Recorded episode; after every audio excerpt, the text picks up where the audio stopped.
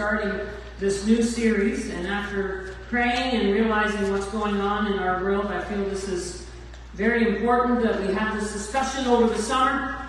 And uh, as we always say, if you miss out on a message and you want to, um, you can always go online. We're on YouTube. Did you know that we're on YouTube? Uh, we're also the website. We'll make all the connections for you if there's a message you want to pick up, um, so that you can kind of follow through the summer. Uh, and of course, there's vacationing and ministry opportunities that I'll be doing. So you know, it won't be one Sunday after the next. So uh, you're going to be challenged to kind of stay in focus with this. And so, but I feel it's the right time to do this. And so we're looking at today that question, who am I? And uh, I wonder if you've ever asked that question. Who am I? These are deep questions, right?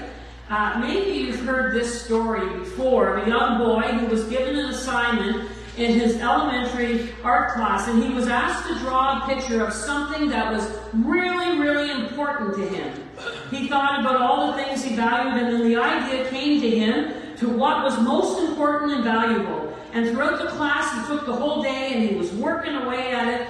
And, and so all of a sudden, his teacher came up, his art teacher came up to him and said, Billy, what are you drawing? Now, some of you that are art skills, teacher probably would say the same thing. But Billy looked at his teacher with a big smile and with a great sense of joy in his voice declared, I'm drawing a picture of God. Well, the art teacher looked at him and was quite surprised because she said, But Billy, no one knows what God looks like. Billy looked up at his teacher and said, They will now. On your handout today, there's a question there at the beginning. And I'm saying to you, would you list 10 of your strengths? Now, some of you might not have pens and pencils with you, but I'm challenging you right now to think about 10 of your strengths. 10. Not one. Put down 10 of your strengths. The heads are shaking. Everyone's looking at each other. You know what? That's a setup. Because the reality is, when we meet with couples with marriage preparation, when I've done ladies' retreats and different things, and I'll ask them about their 10 strengths, you know what they can tell me? Their 10 faults. But they don't do so well telling you their 10 strengths. I see we should be able to articulate who we are and, and come to a place where we can accept our faults, but also celebrate how God has created us and knowing our strengths. And that's why that's kind of a setup question there. How do I see myself? How does God see me? What does God think of me? Those are important questions that we're going to be thinking over the summer. And so we're starting this service and this series asking, Who am I? I hope you know who you are. And so the second question there on your sheet today says, List off three of the lines that bless, best apply to you. My opinion of myself is especially influenced by. Now look at these as I read them off. What others think of me, my grade average, what I look like in the mirror, my talents and my abilities, what my family says about me and to me, my attitude, the clothes I wear, and whose name is on it, the way I dress, my weaknesses, is that how you see yourself? My physical strength, my sports achievements, how well I play golf. Uh-huh, huh, saw that. my physical strength sports achievements. Uh, the friends, whether Maple Leafs win or not, I don't know, go somewhere else. The friends I hang out with. My intelligence. My family's reputation. We're in small, we're in a small town. And your family name can mean something. That could be good or bad. What God says about me. And maybe it's other. You know, it's important to be able to realize that all of these things have influenced, or other things have influenced how we see ourselves. And so that's what we're trying to work on in these weeks together. You know, we're looking at There's so much confusion in our day about what? Identity. So much confusion in our day about self-identity. There's a lot of talk. I hear a lot of talk in the bakery. I hear a lot of talk in other places where people are trying to make sense of what is this all lately about identity. Well, we need to know our identity in God as the church. If we're ever going to come alongside people and minister to them and have the answers that they're looking for. So an identity crisis, which we see in our world all around us, is a period of uncertainty and confusion in a person's life. This crisis of identity becomes uh, when a person becomes insecure and unstable. And, you know, some of them is when the matriarch or the patriarch of the family passes. Uh, for others, they say that teenagers, by the way, graduating teenagers, and teenagers as a whole are some of the ones that suffer the most under identity crisis. Usually it's a change, usually it's a challenge, usually it's a life crisis, and then all of a sudden it puts that person into an identity crisis and they don't know who they are. And they go searching, unfortunately, down some wrong roads. Many do, searching for who they are.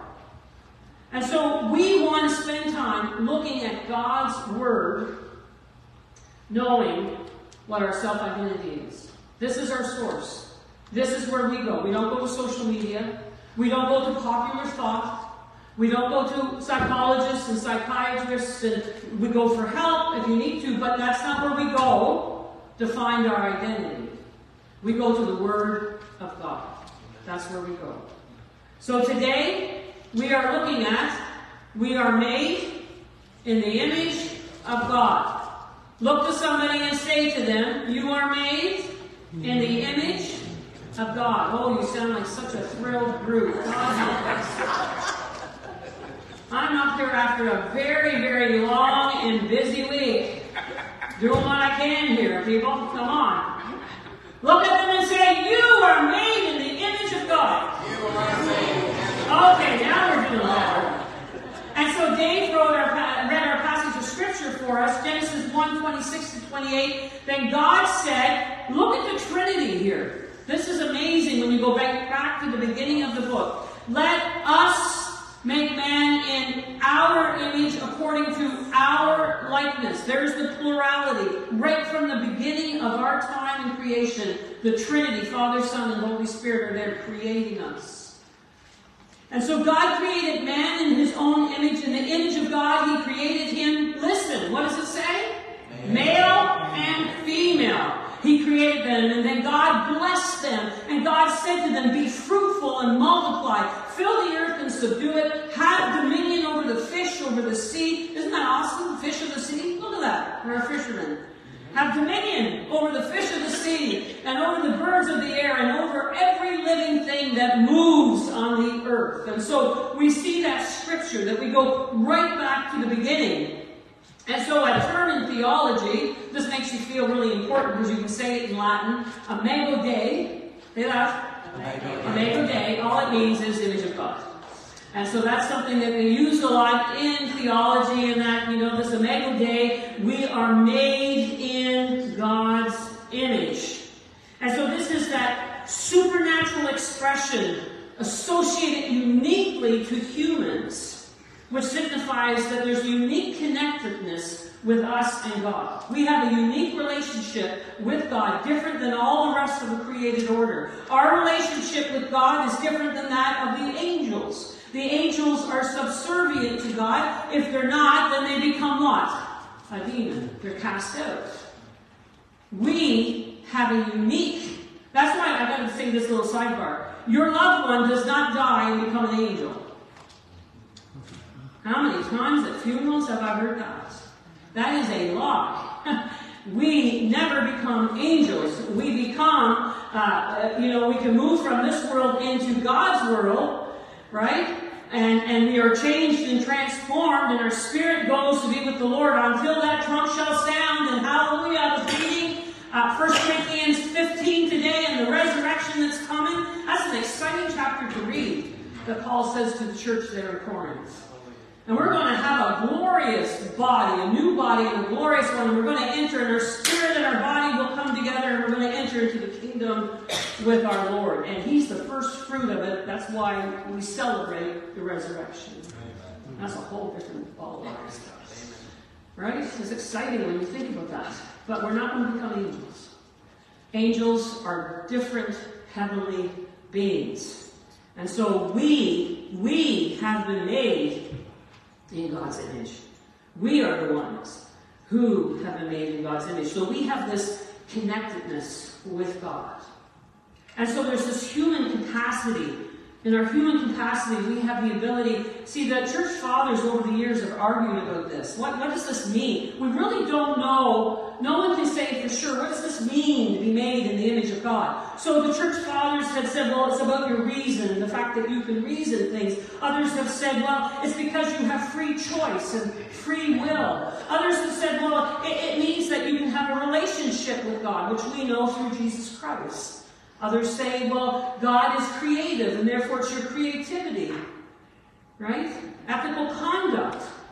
You are morally responsible. That's what it means to be made in the image of God. And so we're part of this created order, but we're unlike anything else in creation. We have been made in God's image. Therefore, we are moral individuals, spiritual individuals, and intellectual beings. In other words, if God has given you a brain, use it. Right? Moral, spiritual, and intellectual. And so the Bible, we, we would never have enough time in one service to talk about what this means. When, when the church has talked about it for 2,000 years. But three things I want us to look at today and trying to get across the emphasis of this is image as potential, image as occupation, and image as destiny, according to our passage of scripture in Genesis. And so, first of all, today, image as potential.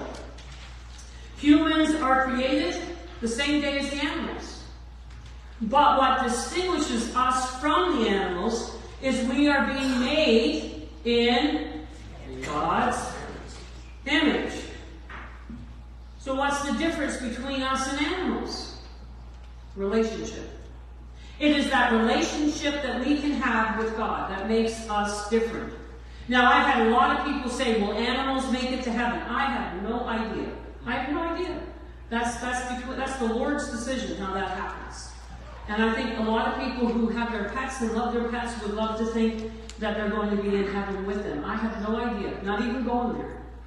But I know that we as humans, is clearly here, have been made to have a relationship with God. And so we are different in the animals in that way. Got very quiet here all of a sudden.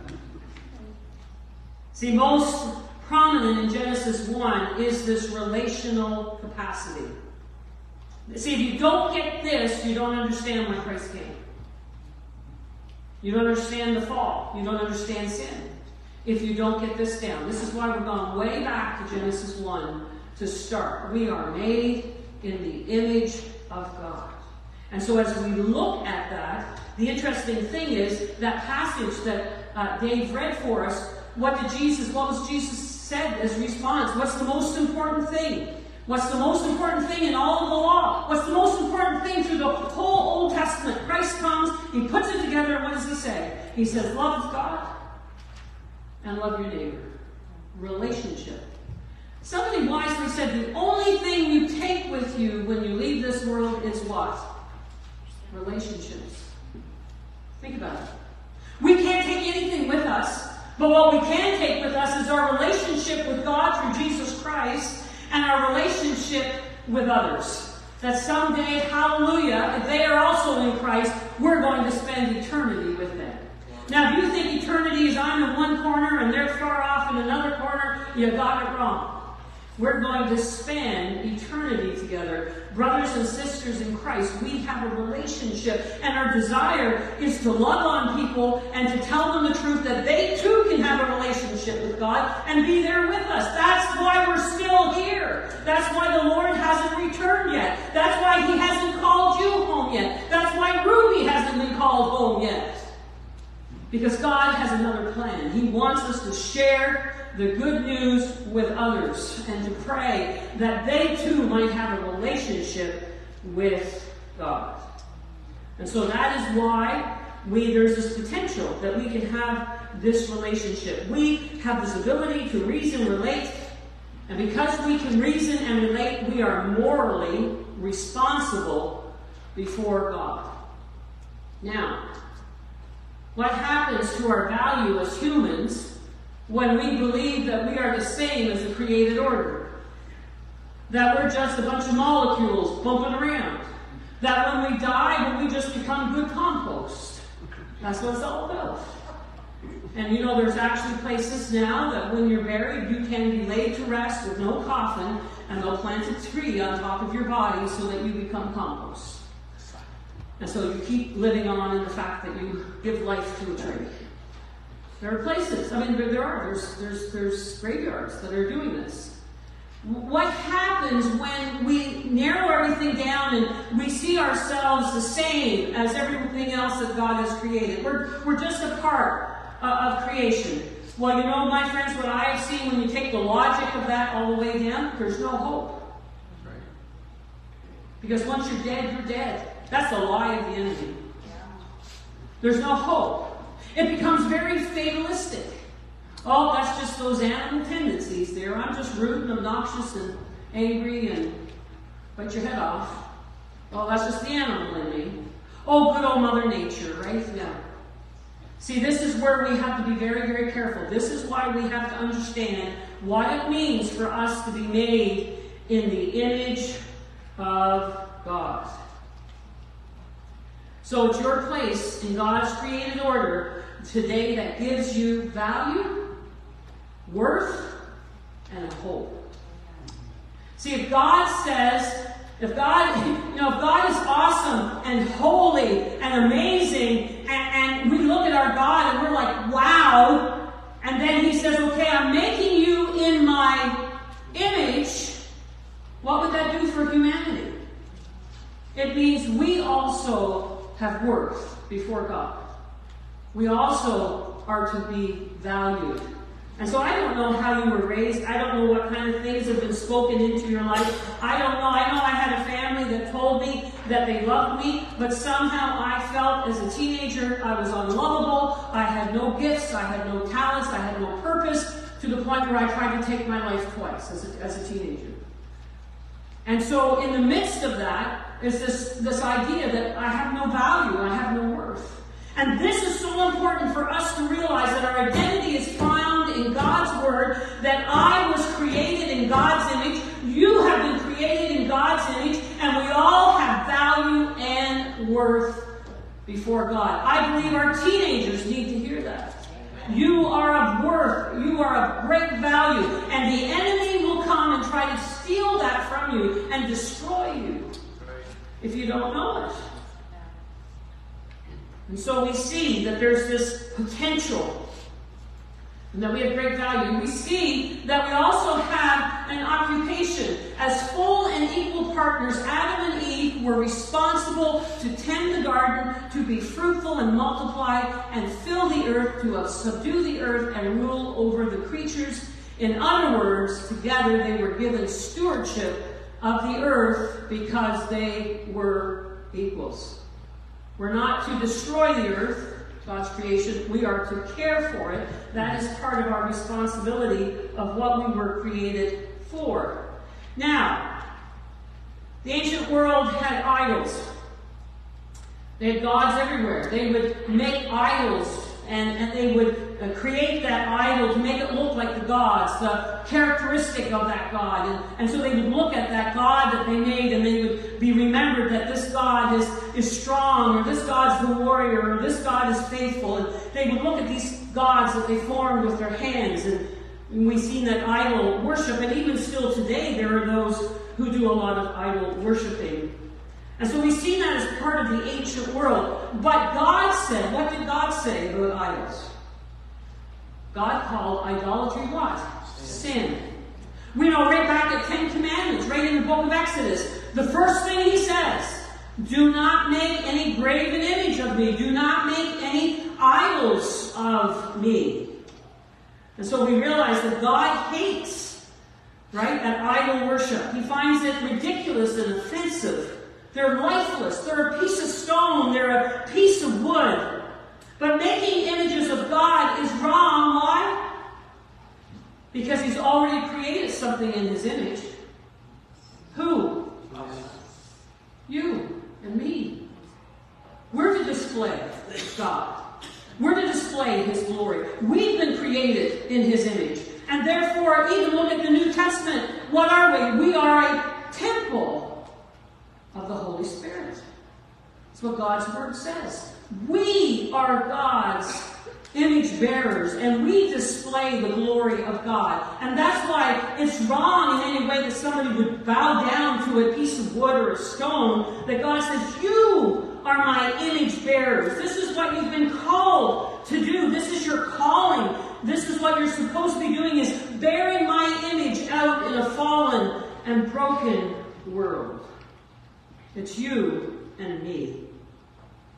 It was interesting. I brought John Wesley's bust here on the table if you've seen it.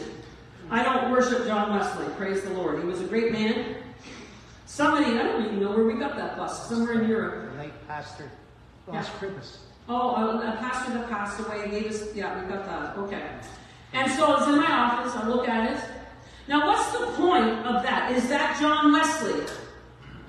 No. Oh, John Wesley passed away many, many years ago. But that bust has been done in his likeness so I can know what John Wesley looked like. Get the picture? You've been made in the image of God. That when people want to know what God looks like, they can look to you. You're supposed to be displaying what God looks like, especially us who call ourselves by His name, Christians. This is a picture. It's interesting. Have you ever been? Anybody been in the Alamo? I'm the only one. Oh, a few there. Yeah. And so it's quite an interesting. I love the story of the Alamo and, and how they how they fought for Texas, right? And so there's this uh, John. I gotta get the name right. I gotta make sure I get that right. John uh, Butler, James Butler Bonham, and the story is a lot about him, how he fought and how he held the ground for Texas. And so quite a story. Do you know that there's no picture of him that exists? So nobody has a picture of this gentleman. But he did such a historical thing for Texas. So what did they do at the Alamo? The Alamo put up the picture of his nephew. And so this is his nephew, and they said, you know, that this nephew resembled him quite a bit. So you're wanting to, it's not him, but if you're wanting to see what he looked like, uh, here's a picture of the nephew. And so, my friends, we are the people who display God's likeness. And that's what we're called to do. We are to be, as someone said, that graphic novel. We are to be that person who displays the glory of God. I want you to hear this scripture. I think it's a very, very good scripture. Humans are called to express God's rule and management of the world. Verse 28 God blessed them and said to them, Be fruitful. Be fruitful. And increase in number. That's what we were called to do. Fill the earth. And what? Subdue it. Rule over it. The fish of the sea, the birds of the sky, and over every living creature. We have a job to do, we have a calling to do, we have a role, an occupation to do for God. So we see potential, occupation, and now we see destiny. destiny. You still with me? Well, you are. Humans differ from other creatures because of their free choice. They differ because of their free capability of making decisions. And that freedom which we have been given as a gift can be abused and marred. And as we see, as we see in a bit there in Genesis 1, the fall of Adam and Eve were given this choice, this freedom, and they abused it. And that's one of the sad things that happens in the fact that we've been made in the image of God. We have freedom of choice. And because we do, we can do the wrong thing. We can deny God. We can deny the fact that we're made in His image. We can deny that He is indeed our God. And so the ability and desire to love oneself and others and therefore God is also a gift from God. But it can also be neglected and opposed, striving to bring about the imago Dei in people's lives can become a quest for us of wholeness, but for others it is I'm done with this. I don't want to hear it. I'm going to believe something else. And the greatest step that God took in telling us about himself was he sent himself, Jesus Christ, in the flesh, the image of God. He showed us in Christ what that image is really supposed to look like. Remember, he was fully God, but what else was he? Fully man, fully human. Going back, talking about the resurrection, talking about the ascension. We've been trying to get this through now for years. Christ is not at the right hand of the Father in spirit. How is he at the right hand of the Father? He's at the right hand of the Father in body. Humanity redeemed. The image of God restored. The sin and curse broken. That's why he wore the crown of thorns, the curse on Adam and Eve. Right from the beginning in the garden in the fall, Christ wore it victorious on his head to say the curse, once and for all, has been paid for and done. And so now, in the full image of humanity, he is at the right hand of the Father, interceding for you, interceding for me, and waiting for that glorious day when the trump shall sound. If you can wrap your mind around some of this stuff, it'll be wow. Wow, because you'll begin to see it from the beginning right to the book of Revelation, what it's all about. Isn't it interesting here? Listen to the word here. You'll get this now. You've heard this scripture before. The Son is the image of the invisible God, the firstborn over all creation. That's what Jesus has done. That's who he is. He is the very image of God. And so we see that this image of God is important to us. It's foundational to who we are. This is our destiny to be a part of this plan of God, to have our image restored and renewed. And we don't have time to week this week, but we're going to be working on that in the weeks to come. And this is our destiny that we are being what? Listen to this in 2 Corinthians 3. We are being transformed into the same what? Image from one degree of glory to another. See that right there? That even Paul is talking to the church in Corinth, that as this is said at the beginning of Genesis, that you are made in the image of God. That's who you are. That's your destiny. That is your DNA. That's who you are. Now Christ has come to what? Transform you now into the image of God. That He is doing that work in your life. Hallelujah. If you surrender to Him as your Lord. It's hard to grasp this truth. It's going to take the empowerment and the revelation of the Holy Spirit for us to understand the profound uh, significance of what this means, who we are. But I pray that you're willing to pray and do the deep work to ask God, show me, God, who I am in Christ. I need to know. I need to know my identity. I need to know myself. I need to celebrate all my weaknesses, but I can also celebrate, hallelujah, all my blessings and gifts that I can use for your kingdom. It's not pride. It's knowing who we are in Christ. You were created as an image bearer of God.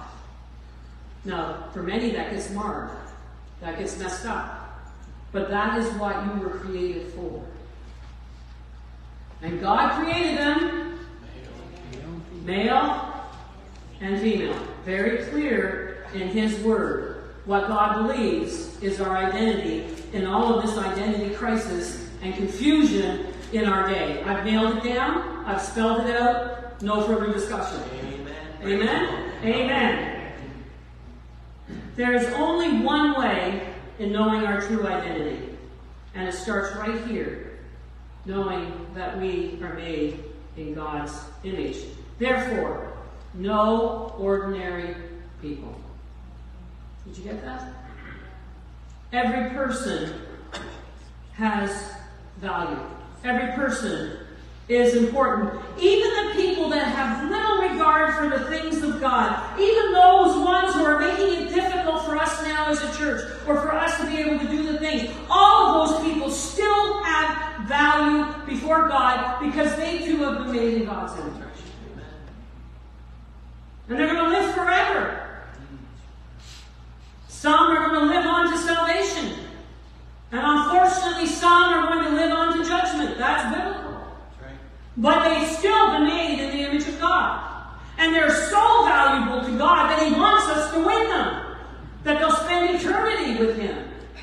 But they do have value. Verse 31 says, God saw all that He made, and it was not just good, very good. Very good. Look at someone and say, You are very good. Now, the way you've been made in his image, I'm not saying you're always too good. That's another issue. I want you to take your hands today. This is big on selfies. Come on now, we've seen the other crowd do it. Some of them are really good. Actually, you know, I've seen the beautiful wedding pictures where you take it through the hands and you see the bride and groom walking down the beach together. There's all kinds of things you can do with the hands. Come on now, some of you won't do it. But some of you, some of you are doing it as a couple. Very good, sweet. So there's a heart. Now, those that have made the hearts with their hands, put them up by your face and look through them. They're laughing at me. See, it's like I'm bringing back to Sunday school. Okay, why am I having to do that? Look around and look at people and see them through the heart of love. Maybe look at your spouse. Look at your spouse and see them that way. Maybe look at your kids. Kids, maybe look at your parents that way. Okay, why did I tell you to do that? Every person marred by sin, broken by addictions, whatever they're going through, are God's beloved. They're made in God's image. This is how I need to see people. I need to see people as broken, hurting, but the beloved, there goes God's beloved. Changes my attitude completely towards people when I see them in that way. We are called to love God and to love people. This also sets the stage. This is why this is important. We're bringing this soon to a close. About the sanctity of human life. This is why we had to start here. The sanctity of human life. All human life is valuable before God because all of it has been made in the image of God. Those with special needs, those who are quite elderly, those who are the unborn, all of them have value because they're God's beloved and they've been made in the image of God. Remember what I said to you when you see everything is just animal world?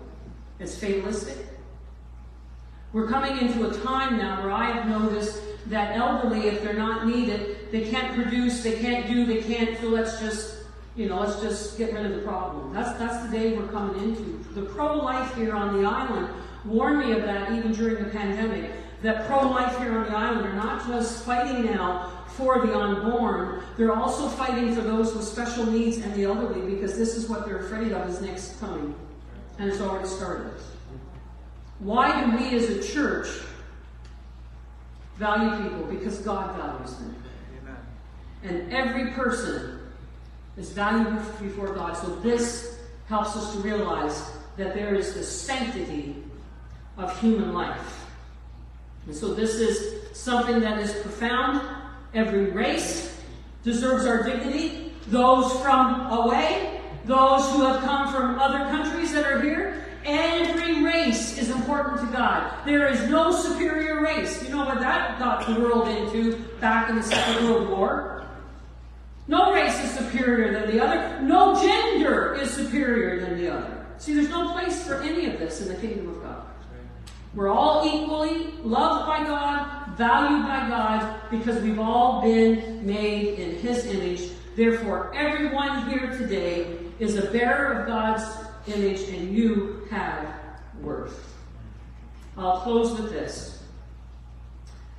And we'll see as we come into the next time about the dust part. But it was written by John Mark Comer. He said, Our defining narrative says that we're made in the image of God, but also we're made from dust. Image and dust. To be made in the image of God means that we are rife with potential. We have the divine capacity in our DNA. We're like God. We're, we're created to image His divine, uh, uh, sorry, His divine behavior, to rule like He does, to gather up the raw materials of our planet and reshape them into a world for human beings to flourish and to thrive. But that's only half the story. We're also made from the dirt. Ashes to ashes, dust to dust. We're the original biodegradable containers. That's, a, that's thrilling, isn't it? Which means we're born with limitations. We're not God. We're mortal, not immortal. Finite, not infinite. Image and dust. Potential and limitations. There's a lot of talk right now about reaching your full potential. And I'm all for it. The technicolored version of who you were made to be. But again, that's only half the story. And the next time I preach, we'll deal with the other half of the story. Worship band, I invite you to come. Lord, we thank you for this day. There's so much discussion in our world in these days. We struggle, Lord. Some of us have struggled all our lives trying to understand our worth, our dignity, of who we are. Yes, Father. And we talked last time about midlife crisis that people think they know who they are, and then all of a sudden something happens in life, or they get to a point in life and they go through a major crisis. We, we think of young people who uh, go through identity crisis, or trying to fit in, or, or, or trying for someone to say, Look at me, notice me, am I important? And all along, God, you have said, Yes, yes, yes, I love you with a love that will last into eternity. I love you enough that I made you and created you in your mother's womb. I have loved you enough that I have sent Jesus to come and die for you and come up through that grave and even ascend to my right hand today, that there is a future hope and glory for you. I've sent my Holy Spirit, the same Spirit that breathed life into Adam while he was being made of the dust, is the same breath that has breathed into you, those in Christ. And he wants to breathe life into every situation that you face and who you are. Thank you, Lord. Lord, help us to celebrate our quirks, our struggles, but help us also to celebrate our gifts and our blessings Yes, Father. that you have given us because we reflect you. Now, Lord, even as our VBS starts this week and the kids will be coming in and they're going to hear about shine, Jesus, shine. Help us as the church, Lord. We're teaching it to kids. But help us to realize that we have a responsibility to let our light shine in these dark, dark days. And God, I pray that you would give us the eyes to see that everybody walking around in West Prince is your beloved. Amen. And they have value because you value them. Amen. They too are made in your image. May we be mindful, Lord, what is said about them, or how we speak to them, or what we would do to give them a cold shoulder, or how we would judge them. For God, even as we looked at, we are only here because of the grace of God. All of us. And I thank you today that that grace abounds. There's enough, that's not just this room used up all God's grace. Hallelujah. There's enough grace for everyone. So help us, Lord, on this journey this summer, I pray. I pray there will be theophanies, revelations, awakening of people knowing truly who they are in Christ, we pray. Amen Amen. and amen. God bless you. Stand with us.